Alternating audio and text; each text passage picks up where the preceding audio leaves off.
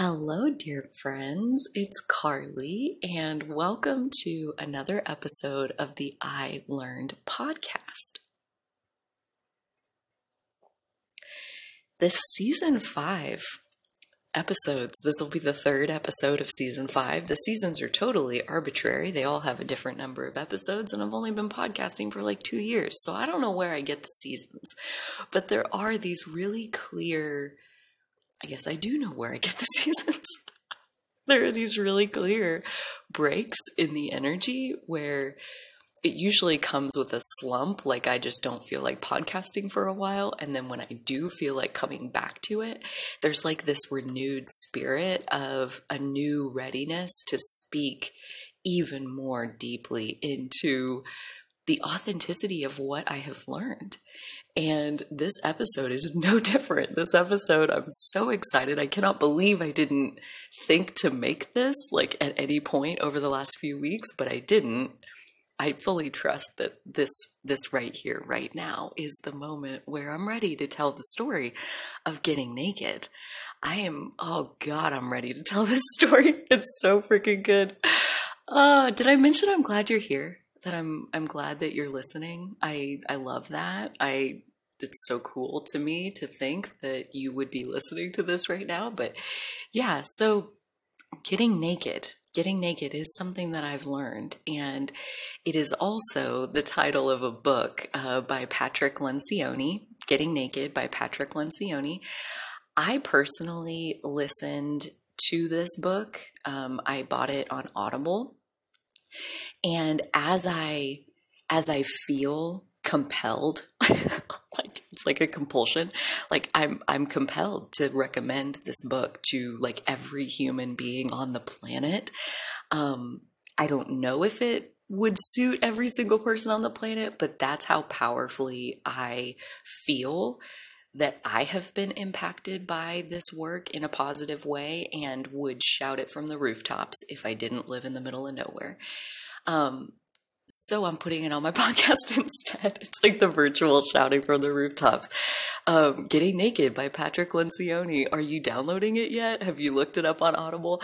As I recommend it, as I feel compelled to recommend it, I also want to say you should listen you should listen to this book. You shouldn't read this book. You should listen to this book. So, specifically, I'm not an audible spokesperson by any means, but you should listen to this book. You should let it be told to you like a story because that's how it's written. The first, when you listen to it on Audible, it's only like four and a half hours long. And so it's, it's, I've listened to it, I think, four times now. and it's probably just the beginning. Um, so, like the first like three hours, three and a half hours are the story of how the main character came to understand this getting naked philosophy, which, as he presents first thing in the book, is all about vulnerability and authenticity. So, vulnerability is essentially naked. Like when you are not armored up, you're not protecting yourself you're putting yourself out there in an emotionally exposed way. That is vulnerability. And it's also written, he personally is a management consultant, which you wouldn't have to be to benefit. That's what I'm saying. Like, I think, and they do a good job of tying it all together at the end where, like, they're commenting on, wow, like, my husband's a, a contractor. He, like, builds things and he's so naked. He's, and his clients love him and he never has to advertise because his clients are always bringing him new business, telling everybody, you have to go to him. He's the best. And it's because they genuinely love him. And it's because he's naked. He's vulnerable. He's authentic. He's real. And he's never trying to cover up himself in order for them to like him. And this book, this, just like, I'm going to just, I'm going to take a deep breath and chillax here for just a second because because I feel like I could gush and gush and gush and gush about not only the philosophy. I mean, I'm a, you know, philosophy is awesome and I could get down with a new principle as much as the next person.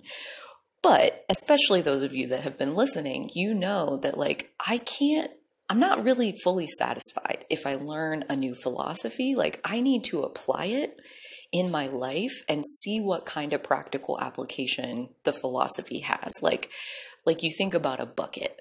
Like a bucket is a great idea. And maybe you even have like, I'm going to make this really fancy bucket. I'm going to like, you know, weave these twigs together and like it's going to be so cute. And I'm going to do it in this really unique way. And I'm like, that's a really great idea. Can I put water in it? Does the does the thing hold my water? when I have to carry my water in this bucket from point A to point B, when I get to point B, do I still have some water? Does the bucket work? That's the question. And that is a beautiful segue, wow, to Saturn in Pisces. Saturn in Pisces is another topic I've been wanting to talk about. And I'm not going to go off rails on Saturn in Pisces. We're going to stay on getting naked. But like, the same idea applies here. And that's very much how my slant has always worked. It's like, yes, I want the new idea. Yes, I want the, the new philosophy to contemplate and consider and digest and connect the dots. And like all of that is so fun.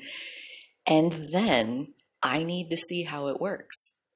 Like the fanciest bucket in the world, I don't care about that if it doesn't hold water if the water leaks all out on the ground, then that clearly is not going to work. like that's decorative. I'm not interested. I am not interested in decorative philosophies. I am interested in the ones that work. Does the bucket hold the water? That's what I want to know. Getting naked, does it hold water? And that is what I'm here to tell you is getting naked holds water if you turn off this episode right now and go to the Getting Naked audiobook, I wouldn't blame you in the slightest. I'm going to hang out a little longer because I'm not even close to done yet, gushing about how much I freaking love this philosophy because it holds water. It works. It makes so much sense. And when you apply it in real life, it works. You get the desired outcome that you want. And it's so multifaceted the things that I want to say about this. And I'm just going to give myself permission right now that if this is like a two hour episode, like we're just going to go with it. Um, because I'm feeling scarcity around like there's so many pieces that I want to unpack here. And I am trying to figure out like just like my whole like it holds water thing, like what is the most practically applicable way to get into the rest of what I want to share? And I'm very much asking myself this question in real time. What is the most practical, easy to apply part? The three fears. Hands down, the three fears. So, this is the model that he presents at the end. Um, the like I said, the first three and a half hours or so are the story of him entering into this space where he learned getting naked. And he learned it through it was a merger of two different businesses. Like one company bought the other company, and he was the one that was assigned to the other company, the one that got bought. He was supposed to go there and run it for like six months. And basically find out like what value do they have at that company that we could extract and build into our existing company and then figure out what is duplication that we don't need that and we can cut that and let the rest of that go but like let's get the value out of this company. And so he goes there and basically like the two consulting firms are the two these two companies they basically do their work the work part like just the cold hard facts like it's so similar. It's like the same. And yet this other company their their clients are like hiring them for more projects. Their clients are referring them more enthusiastically. So like basically they don't advertise. They don't cold call people call them and they're like, hey, so and so over at this place told me you guys are the best and I would be a fool not to work with you. Like, can you help me with XYZ? And so that's how they're getting their business and they charge higher rates. So not only are they having like this this magnetism of clients coming to them, but they're the more expensive option. but the consulting, the actual work is the same. So, what's the difference? What is the difference? And as he lives through these few months of trying to find out, like, what is the difference? Why do their clients pay these higher rates? He sees that this is what they do differently. They get naked in front of their clients. And obviously not literally. They're not physically taking off their clothes. They're energetically taking off their protection, their emotional protection. They are putting themselves out there. And they do that by facing these three fears and learning not to be afraid of them. And so these naked consultants, and really you could be anything. You could be a naked teacher, you could be a naked contractor, you could be a naked whatever. Like, again, we're not talking physically naked.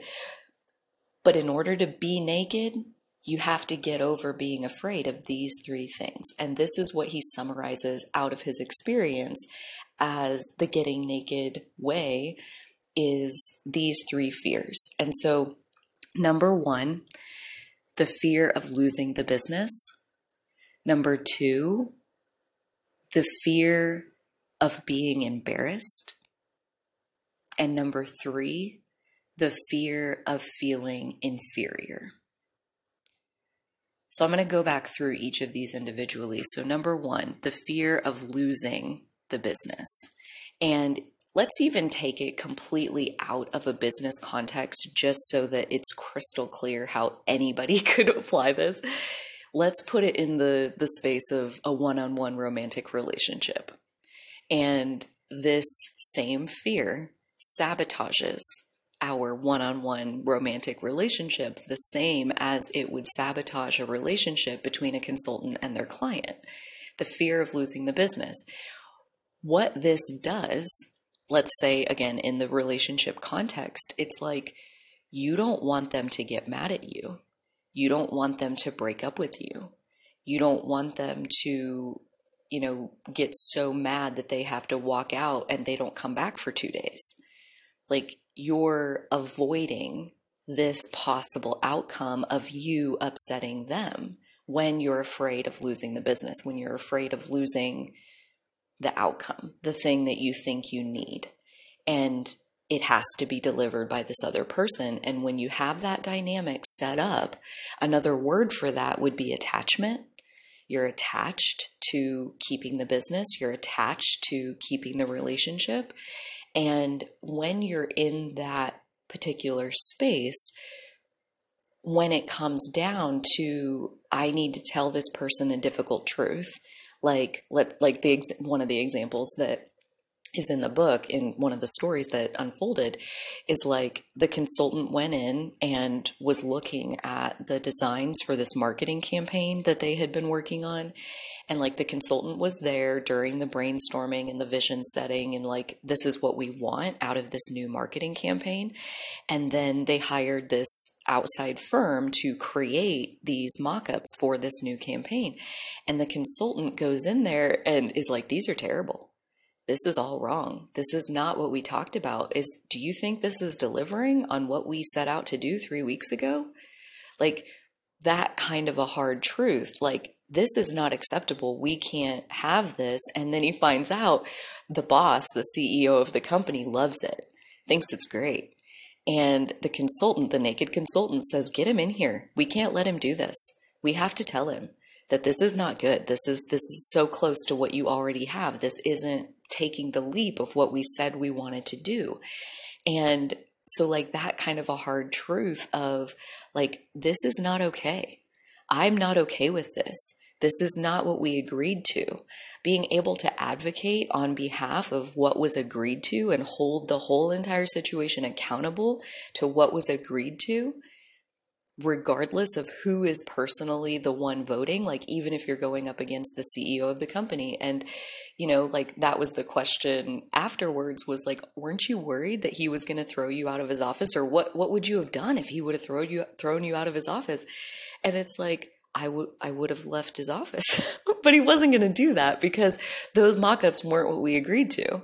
Like I was there advocating on behalf of the highest good of this client. And if he didn't want to hear it, then that wasn't going to be the right fit for us to, you know, continue to work with them anyway. Like if he wasn't open to being held accountable to what he said he wanted, then like there's there's a bigger gap happening here that probably we're not going to be the right fit to helping them with their goals. And so again bringing it back to that personal relationship space, it's like when you're afraid of losing the relationship, you hold yourself back on telling hard truths.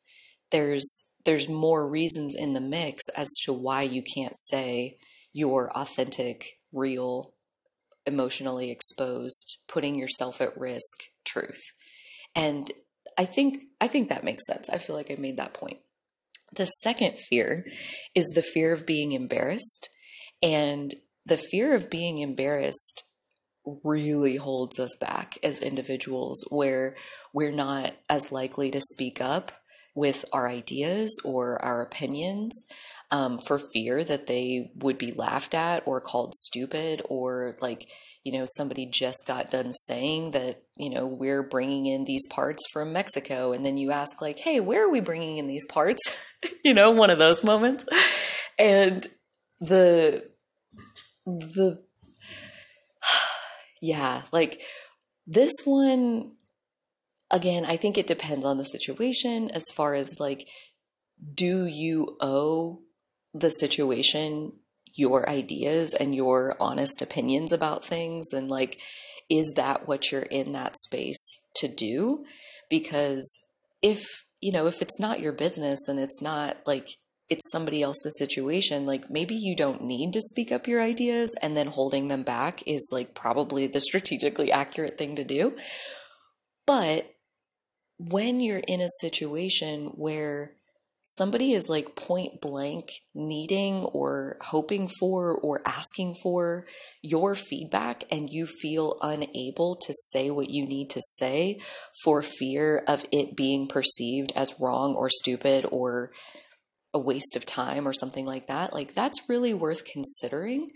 Um, because again, to be vulnerable, to put yourself out there and speak up and offer ideas, to make make suggestions and hey what about this? And have you thought about trying this? And that could be the exact thing that they spent the last 2 years trying. But like don't you want to help them? Like is the goal to help them or is the goal to save face and to look smart and if it's to look smart and to not ever lose credibility, you're also probably going to have a hard time gaining credibility because of the lack of feedback that you're able to put out there. If all you can vocalize are things that you can absolutely prove for a fact are brilliant ideas, good luck making a career off of those. Or good luck in that personal relationship example, good luck allowing them to see enough of you to form a bond with.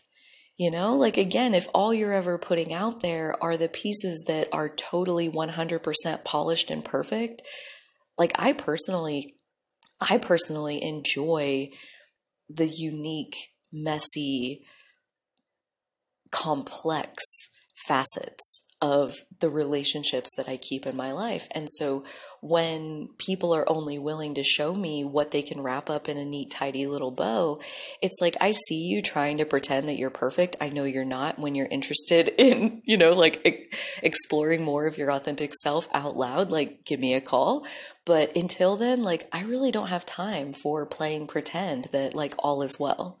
Like when it's not, let's sink into it and let's figure out what it is and let's use this potential conflict to better ourselves.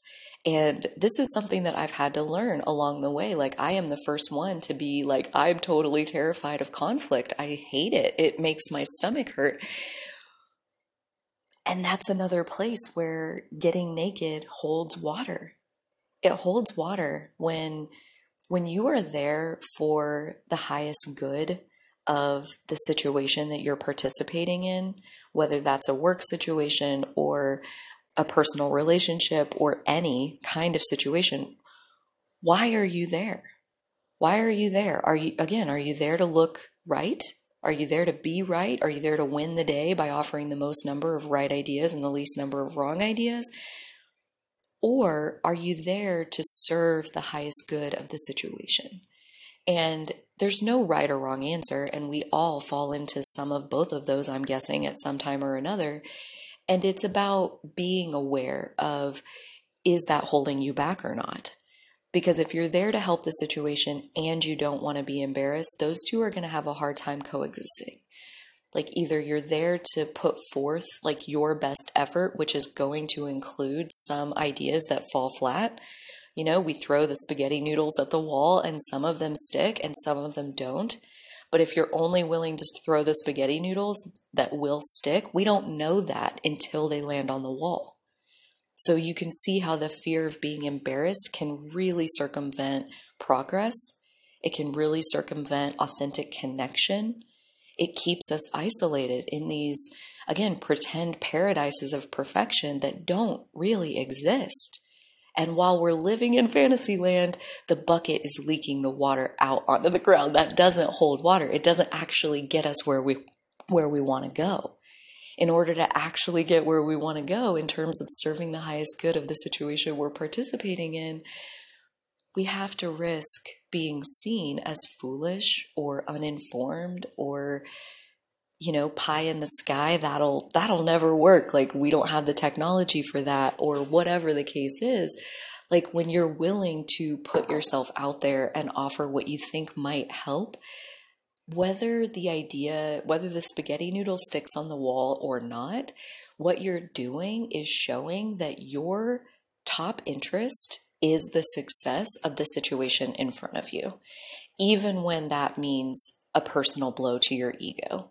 Like, I'm willing to take a personal blow to my ego. I'm willing to be told that I'm wrong because, you know, nine times out of 10, I, I'm not and these are good ideas and every once in a while there are some pieces that like yeah that probably didn't need to be said or that idea doesn't make sense for us or whatever and it's like even those we learn something we learn what doesn't work you know so that's helpful too in terms of if your goal is to serve the highest good of the all but if your goal is to make your ego feel nice, then yeah, offering stupid ideas is never going to work for you. But by the end of getting naked, I would imagine you're a whole lot more willing to be embarrassed. The third fear of the fear of feeling inferior, this one is so similar and yet so different from the second fear and can also play back into the first fear and admittedly is a bit of a gray area in terms of how it functions independently within this group of these three fears. All of that to say, I'm just going to skip it. I'm just going to skip it um, and move on to my next piece and let you learn about it in the in the book. But I think the bottom line is like the fear of feeling inferior is like, again, a more drastic version of the second fear where it's not just embarrassed, but like you're committed to your reputation, to your, your, um, basically managing the way people see you that like you're demanding that they see you at, in some kind of superior way.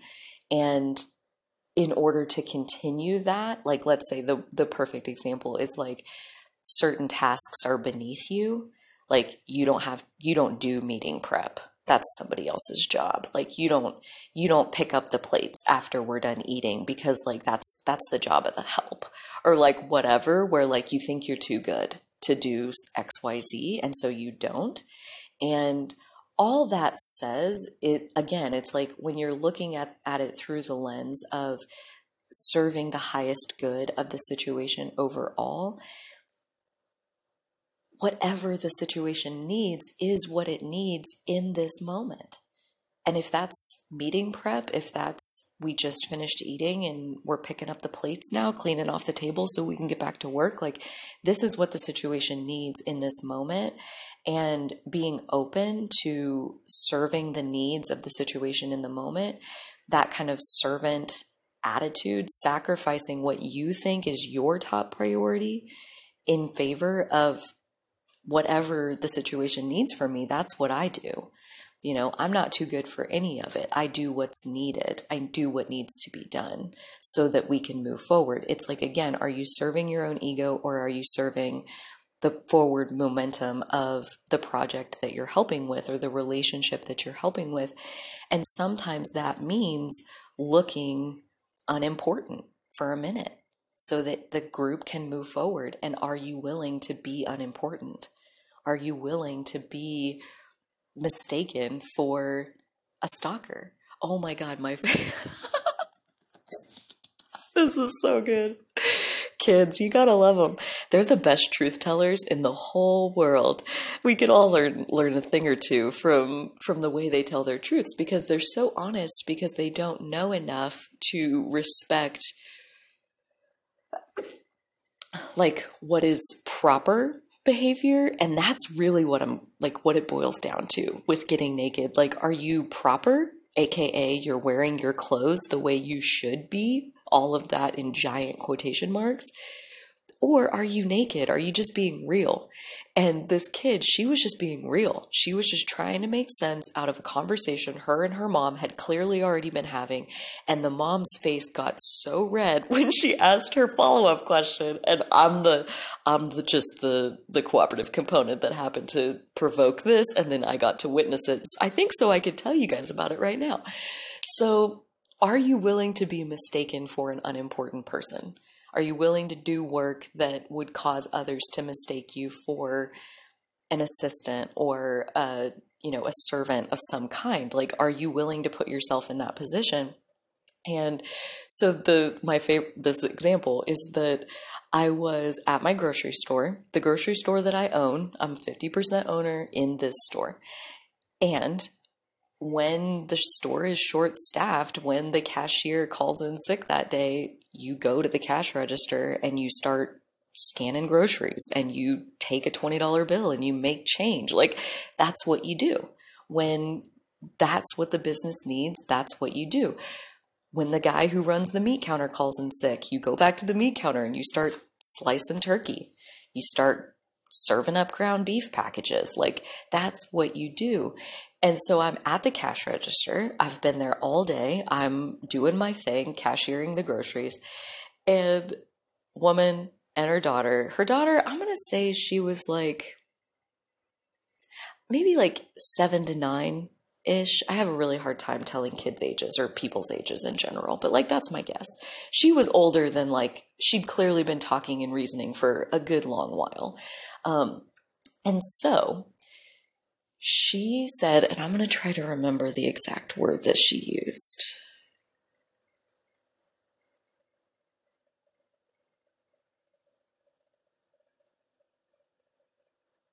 Gosh dang it. And I can't, I know the gist of what I take away from it, but I can't remember the exact word that she used. But what she said to her mom was, So if I was a cashier, would then would I be and the word she used, but like, I think it was the I can't I can't even remember what word she said, but the gist of it that I have in my head, the feeling that I took away, you know, like they say, people will never remember what you said, but they will remember how you how you made them feel, and so it was trashy, it was um, like uneducated, unsuccessful, like I, I don't think any of those were the words that she used, but it was very clear that her mom had been most likely trying to explain to her why she wanted to become educated or like go further in life than like these menial jobs. And her daughter is like trying to clarify, like, so is this one? is this one of those jobs that and she's like pointing at me while she's asking this she's like so if i was a cashier then would i be this and her mom's face got so red i don't even think she knew who i was but like that's what i'm talking about like this kid thinks i'm a cashier you know? And why wouldn't she? I'm cashiering. But that's not what i am you know? Like i'm i'm something much different than that but I cashier when I need to because that's what the business needs.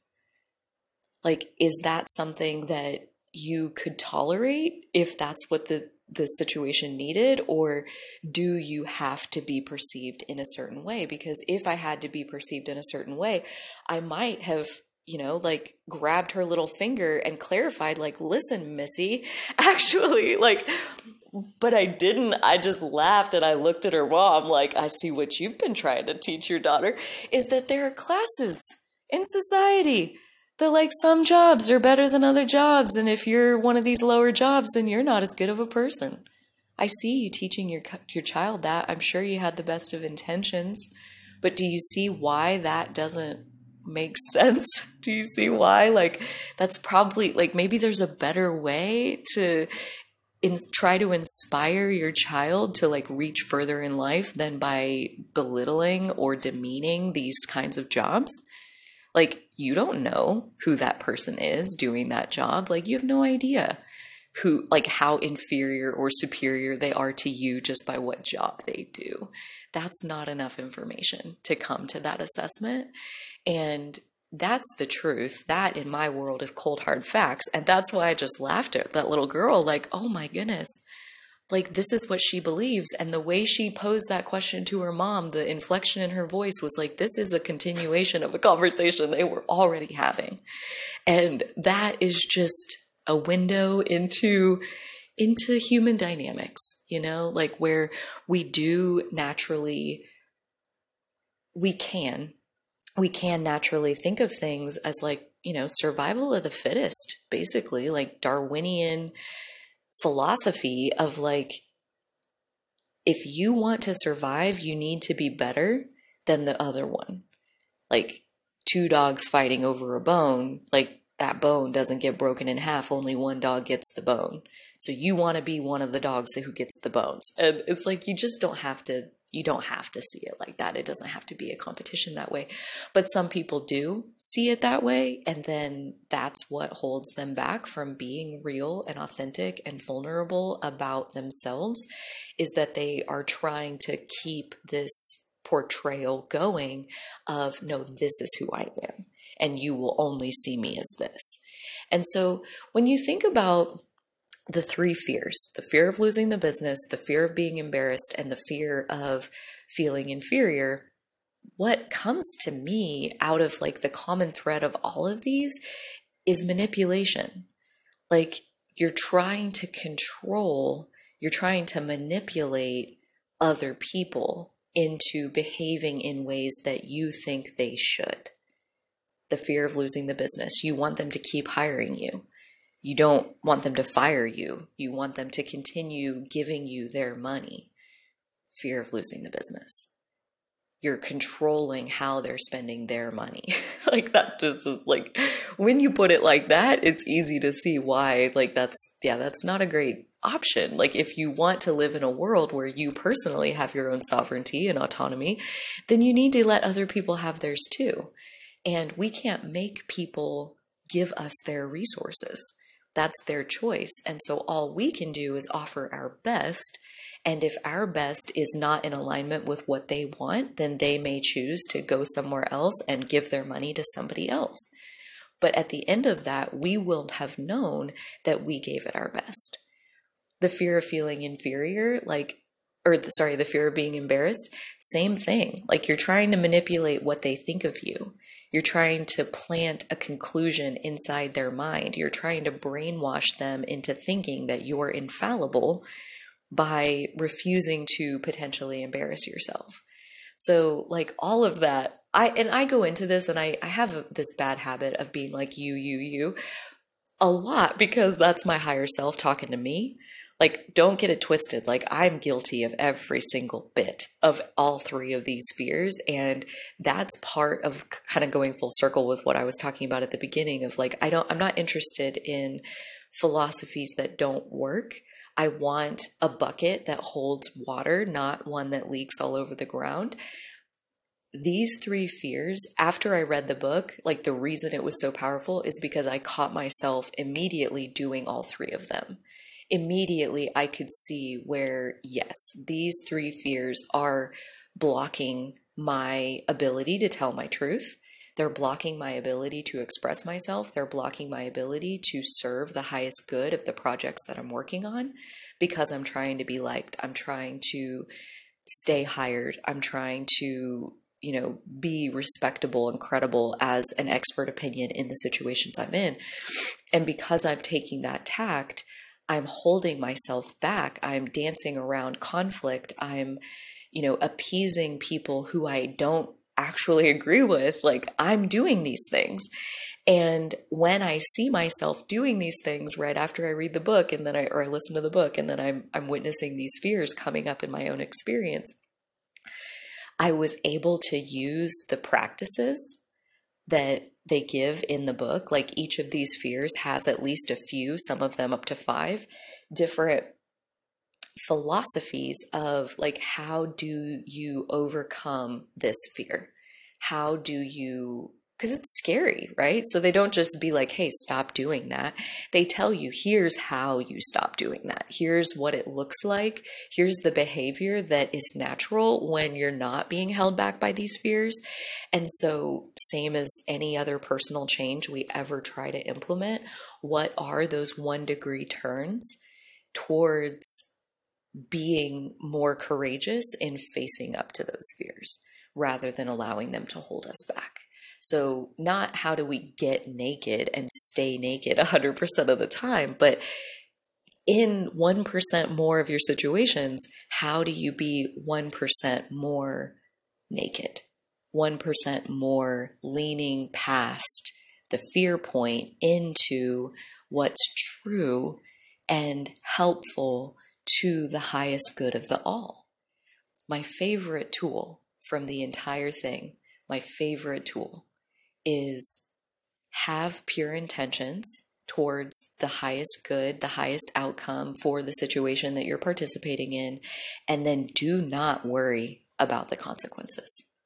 Do not worry about the consequences of your actions. Do not worry about the consequences of your words. Do not worry that you might hurt somebody's feelings in the short term. Do not worry that they might fire you and throw you out of their office. Do not worry about the consequences when you are coming from a place of pure intention.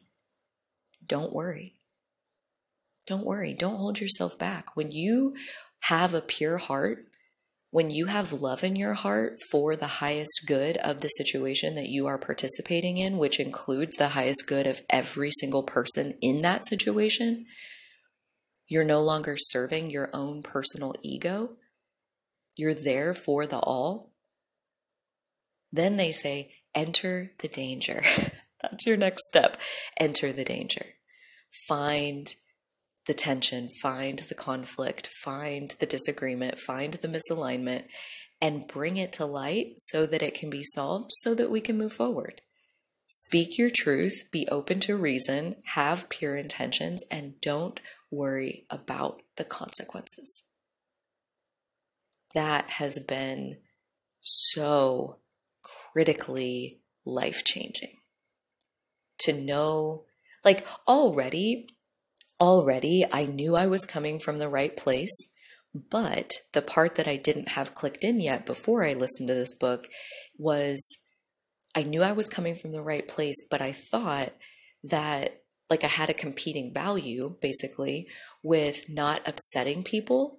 Like rocking the boat or causing tension or hurting someone's feelings in the short term. Like, if I couldn't keep perfect harmony 100% of the way through it, then I didn't approach it because 100% harmony was what I was like valuing subconsciously without even really realizing it. And it came back to, as I studied introspectively, which of the three fears is the biggest challenge for me. It's absolutely hands down. Well, First of all, which one do you think it is? Which one do you think it is for you? Which one do you think it is for me? I would love to hear hear what you think about that, um, or your opinion based on like your external point of view. Like I would love to hear what it looks like from the outside. From inside, I would have to say my biggest fear is fear of losing the business, fear of the client firing me, fear of this the partner breaking up with me, fear of the employee quitting, fear of my business partner getting mad at me and like us having, you know, to separate or dissolve our working relationship, fear of losing the business, fear of losing the the piece that I think is valuable or important. And it's not wrong or unnatural or abnormal even to be attached to things that we think are valuable like it makes a lot of sense that we we have a sense for value and importance and that we place a good deal of importance on the things that we find valuable.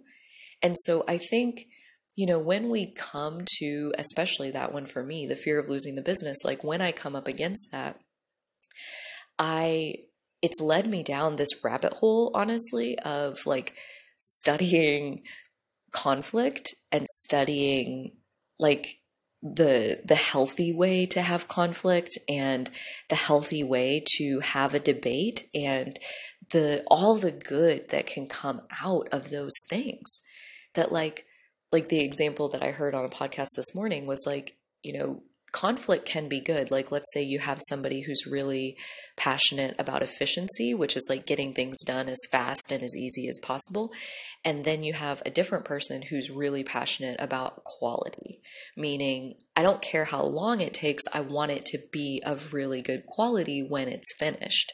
And so that part, that process of quality usually takes a lot of time, whereby the person who cares about efficiency wants to minimize the time. And so naturally, these two people have completely different priorities in the situation that we're all participating in.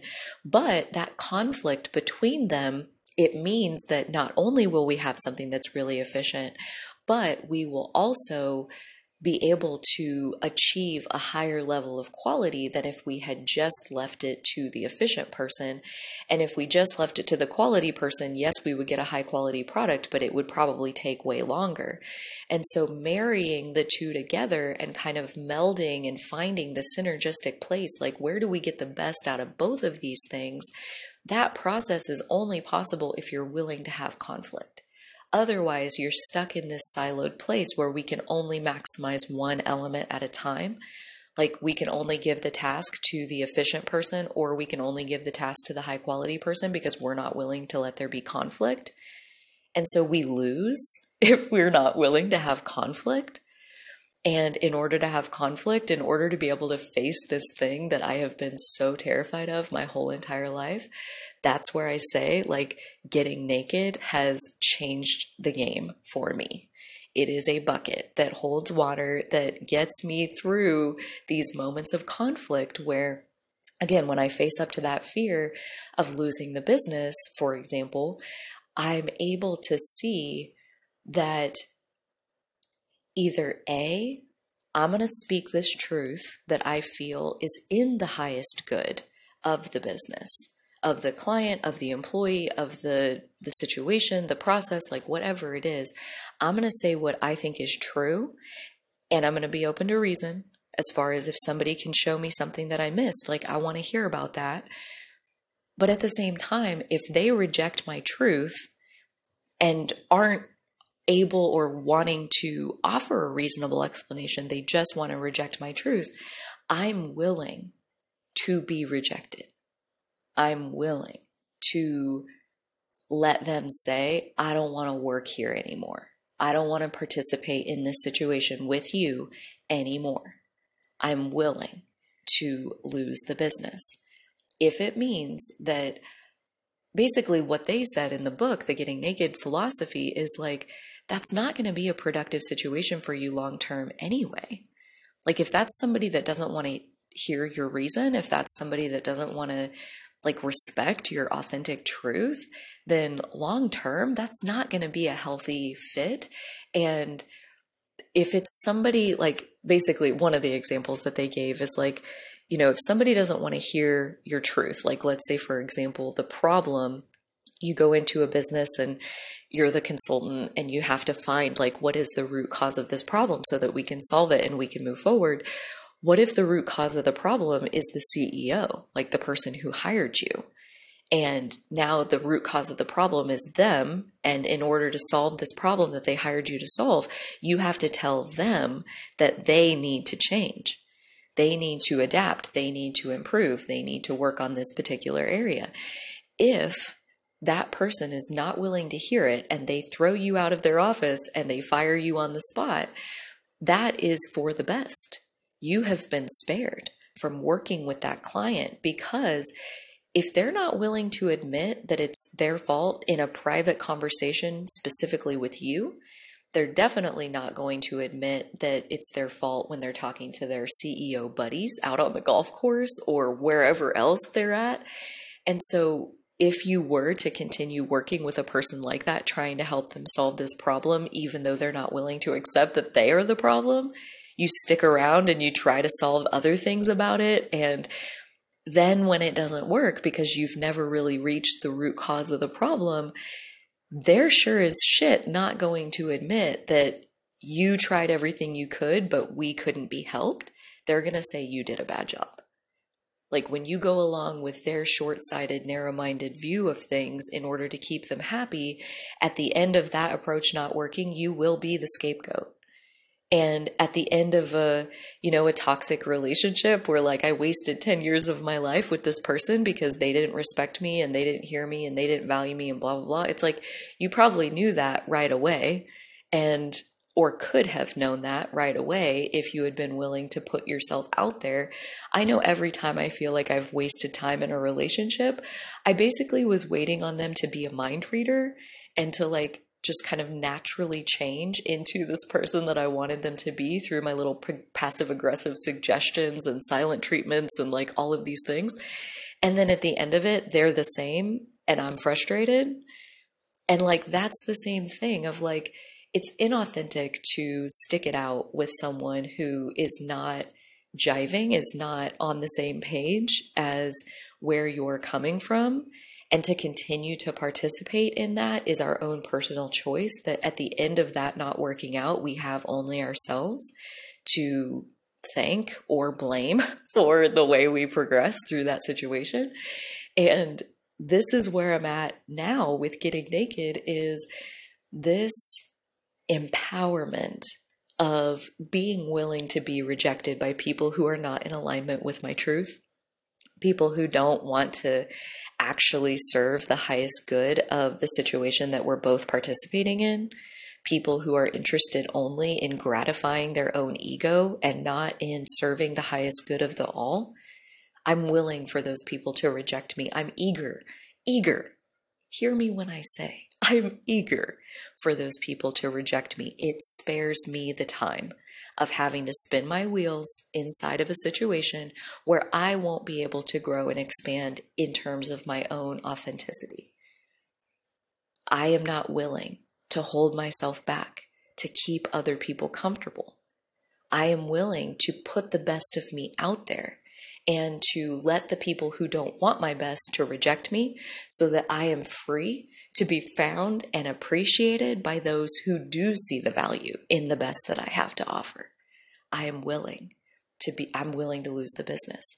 I'm willing to be embarrassed. I'm willing to feel inferior if it means the highest good of the all is moving forward. I am a servant of the highest good of the all, and I nakedly show up in that role one degree more every single moment I find the opportunity, every single time I feel one of these three fears rising inside of me, I hear the voice in my head that says, Don't say that, you might piss him off. You know, he doesn't like to be told that he needs to grow. Like, don't say that. Deep breaths and enter the danger. Have pure intentions and don't worry about the consequences. I cannot recommend this book enough. If you end up taking my advice and listening to it, I would love to hear your reflection. I think we should have a book club at some point on this on this book, uh, maybe more than one, and to talk about real life examples and stories of how the fear came up, how you moved through it, how you shed your protective armor and how you got naked. I would freaking love, I would love to get to hear an avalanche of stories that sounded like that. Dear friend, thank you so much for listening. It has been my literal pleasure, my literal pleasure to get to record this episode. I hope you found it valuable. And until next time, take such good care of yourself, and so will I.